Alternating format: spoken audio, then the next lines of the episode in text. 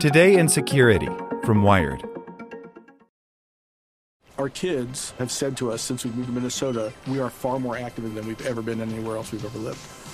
Moving to Minnesota opened up a lot of doors for us. Just this overall sense of community, of values that, you know, Minnesotans have. It's a real accepting, loving community, especially with two young kids. See why CNBC ranks Minnesota number four best state to live and work. A great place to work, an even better place to live. ExploreMinnesota.com slash live. Want to learn how you can make smarter decisions with your money? Well, I've got the podcast for you. I'm Sean Pyles, and I host NerdWallet's Smart Money Podcast. Our show features our team of nerds, personal finance experts in credit cards, banking, investing, and more. And they'll help you make the most of your money while cutting through the clutter and misinformation in today's world of personal finance. You'll get clarity on strategies to help you build your wealth, invest wisely, shop for financial products, and plan for major life events. Listen to NerdWallet's Smart Money Podcast wherever you get your podcasts. Today in Security from Wired. The iOS COVID app ecosystem has become a privacy minefield. An analysis of nearly 500 COVID related apps worldwide shows major differences in how much data they expect you to give up. By Andy Greenberg. When the notion of enlisting smartphones to help fight the COVID 19 pandemic first surfaced last spring, it sparked a months long debate. Should apps collect location data, which could help with contact tracing but potentially reveal sensitive information? Or should they take a more limited approach, only measuring Bluetooth based proximity to other phones?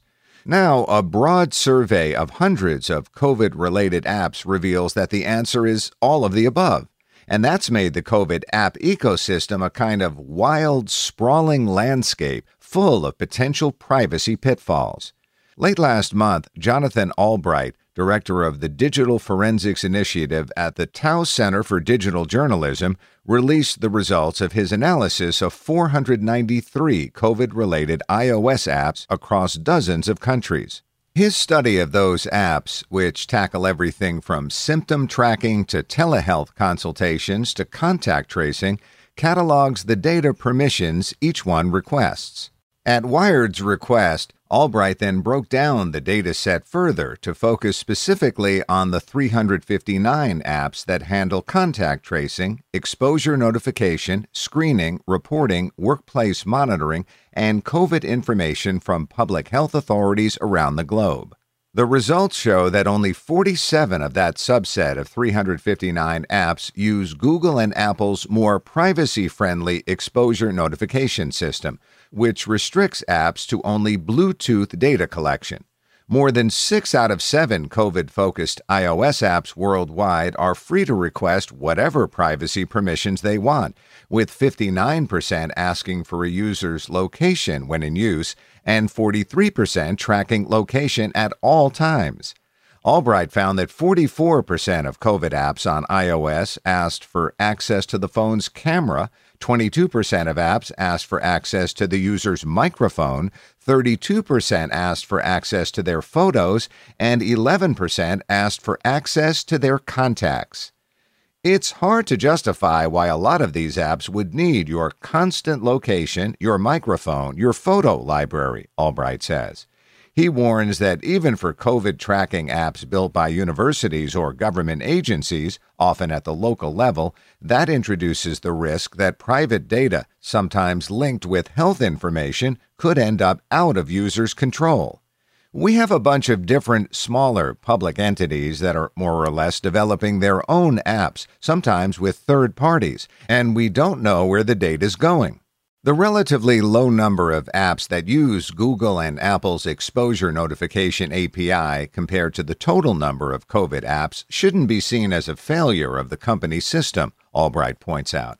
While some public health authorities have argued that collecting location data is necessary for contact tracing, Apple and Google have made clear that their protocol is intended for the specific purpose of, quote, exposure notification alerting users directly to their exposure to other users who've tested positive for COVID 19. That excludes the contact tracing, symptom checking, telemedicine, and COVID information and news that other apps offer. The two tech companies have also restricted access to their system to public health authorities, which has limited its adoption by design. But Albright's data nonetheless shows that many U.S. states, local governments, workplaces, and universities have opted to build their own systems for COVID tracking, screening, reporting, exposure alerts, and quarantine monitoring, perhaps in part due to Apple and Google's narrow focus and data restrictions. Of the 18 exposure alert apps that Albright counted in the U.S., 11 use Google's and Apple's Bluetooth system.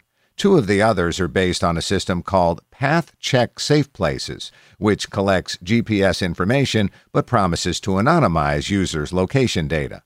Others, like Citizen Safe Pass and the Combat COVID app used in Florida's Miami Dade and Palm Beach counties, ask for access to users' location and Bluetooth proximity information without using Google's and Apple's privacy restricted system. The two Florida apps asked for permission to track the user's location in the app itself, strangely, not in an iOS prompt. But those 18 exposure notification apps were just part of a larger category of 45 apps that Albright classified as screening and reporting apps, whose functions range from contact tracing to symptom logging to risk assessment. Of those apps, 24 asked for location while the app was in use, and 20 asked for location at all times. Another 19 asked for access to the phone's camera, 10 asked for microphone access, and 9 asked for access to the phone's photo library.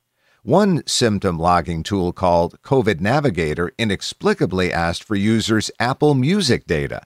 Albright also examined another 38 quote unquote workplace monitoring apps designed to help keep COVID positive employees quarantined from coworkers. Half of them asked for location data when in use, and 13 asked for location data at all times. Only one used Google and Apple's API. In terms of permissions and in terms of the tracking built in, some of these apps seem to be almost as bad as what you'd expect from a Middle Eastern country, Albright says. Albright assembled his survey of 493 COVID related apps with data from apps analytics firms 41 Matters, App Figures, and App Annie, as well as by running the apps himself while using a proxied connection to monitor their network communications. In some cases, he sought out public information from app developers about functionality. He says he restricted his study to iOS rather than Android because there have been previous studies that focused exclusively on Android and raised similar privacy concerns, albeit while surveying far fewer apps.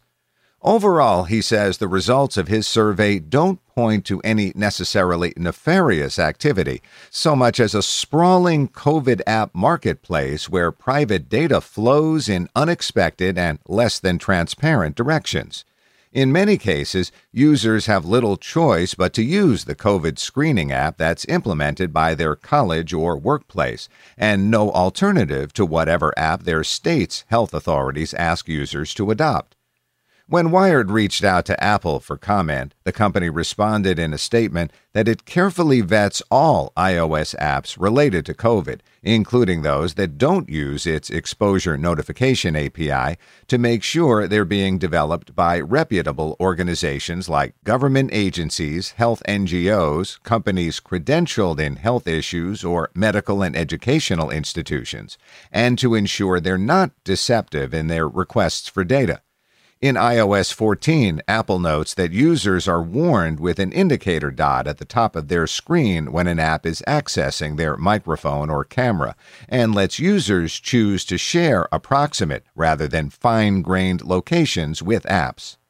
But Albright notes that some COVID apps he analyzed went beyond direct requests for permission to monitor the user's location to include advertising analytics too. While Albright didn't find any advertising focused analytic tools built into exposure notification or contact tracing apps, he found that among apps he classifies as information and updates, three used Google's ad network and two used Facebook Audience Network. and many others integrated software development kits for analytics tools, including Branch, Adobe Auditude, and Airship. Albright warns that any of those tracking tools could potentially reveal users' personal information to third party advertisers, including potentially even their COVID status. Apple noted in its statement that starting this year, developers will be required to provide information about both their own privacy practices and those of any third parties whose code they integrate into their apps to be accepted into the App Store. Given the rush to create COVID related apps, it's not surprising that many are aggressively collecting personal data and in some cases seeking to profit from it says Ashkan Soltani, a privacy researcher and former Federal Trade Commission chief technologist. The name of the game in the app space is to collect data and then monetize it, Soltani says. And there is essentially an opportunity in the marketplace because there's so much demand for these types of tools. People have COVID on the brain, and therefore developers are going to fill that niche. Soltani adds that Google and Apple, by allowing only official public health authorities to build apps that access their exposure notification API, built a system that drove other developers to build less restricted, less privacy preserving COVID apps. I can't go and build an exposure notification app that uses Google and Apple's system without some consultation with public health agencies, Soltani says. But I can build my own random app without any oversight other than the App Store's approval. Concerns of data misuse apply to official channels as well. Just in recent weeks, the British government has said it will allow police to access contact tracing information and, in some cases, issue fines to people who don't self isolate. And after a public backlash, the Israeli government walked back a plan to share contact tracing information with law enforcement so it could be used in criminal investigations. Apps that ask for location data and collect it in a centralized way don't necessarily have shady intentions. In many cases, knowing at least elements of an infected person's location history is essential to effective contact tracing, says Mike Reid, an infectious disease specialist at UCSF, who's also leading San Francisco's contact tracing efforts. Google and Apple's system, by contrast, prioritizes the privacy of the user but doesn't share any data with health agencies. You're leaving the responsibility entirely to the individual, which makes sense from a privacy point of view, says Reid. But from a public health point of view, we'd be completely reliant on the individual calling us up, and it's unlikely people will do that.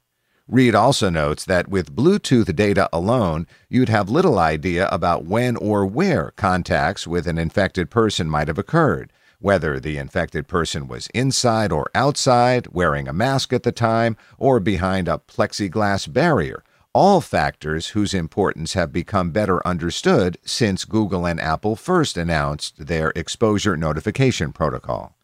All that helps explain why so many developers are turning to location data, even with all the privacy risks that location tracking introduces. And that leaves users to sort through the privacy implications and potential health benefits of an app's request for location data on their own, or to take the simpler path out of the minefield and just say no. Like what you learned? Subscribe everywhere you listen to podcasts and get more security news at wired.com/security. Our kids have said to us since we moved to Minnesota, we are far more active than we've ever been anywhere else we've ever lived. Moving to Minnesota opened up a lot of doors for us. Just this overall sense of community, of values that, you know, Minnesotans have. It's a real accepting, loving community, especially with two young kids.